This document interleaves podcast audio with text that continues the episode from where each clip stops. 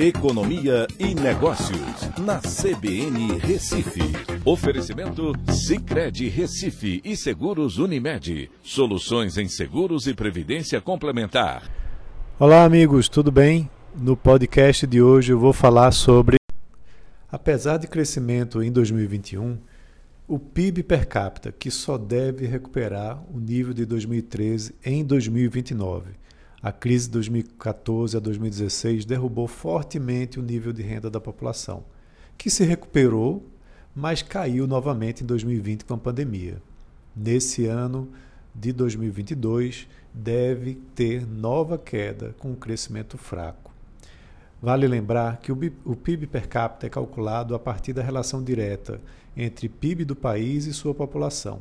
Ele serve para comparações internacionais do nível de desenvolvimento de um país a partir do seu patamar de renda né, com relação à população e comparado com outros países.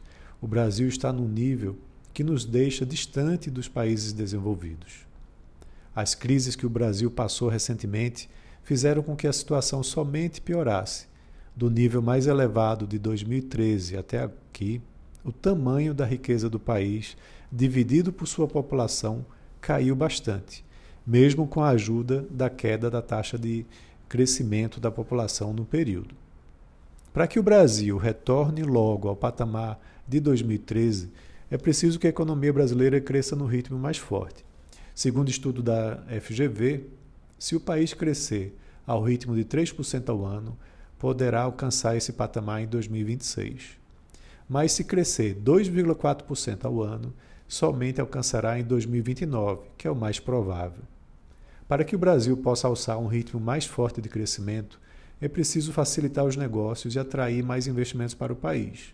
As reformas estruturantes que precisam continuar iriam ajudar a modernizar a economia. Assim, o PIB vai crescer no ritmo mais forte, diminuindo essa diferença. Um outro problema que também precisa ser equacionado é como a riqueza é distribuída. Nos últimos anos, a pandemia e a inflação aumentaram muito a desigualdade de renda.